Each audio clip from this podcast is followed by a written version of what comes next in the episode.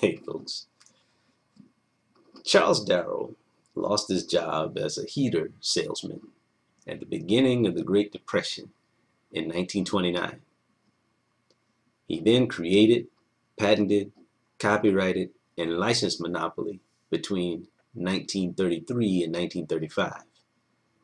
But Monopoly was based on versions of real estate trading games whose patents date back to 1904. Now, why did Darrow's version flourish, making him the first multimillionaire game designer? Well, two lessons come to mind. The first is that success results when preparation meets opportunity. A parlor game that families could play together, both to escape the reality of desolate economic times and to learn financial lessons that could avoid the repeat of such, was just what the doctor ordered in 1935.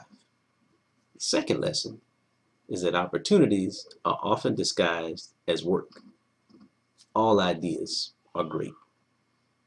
The ones that are developed, financed, negotiated, produced, packaged, and sold make money. And that takes some grinding. Peace.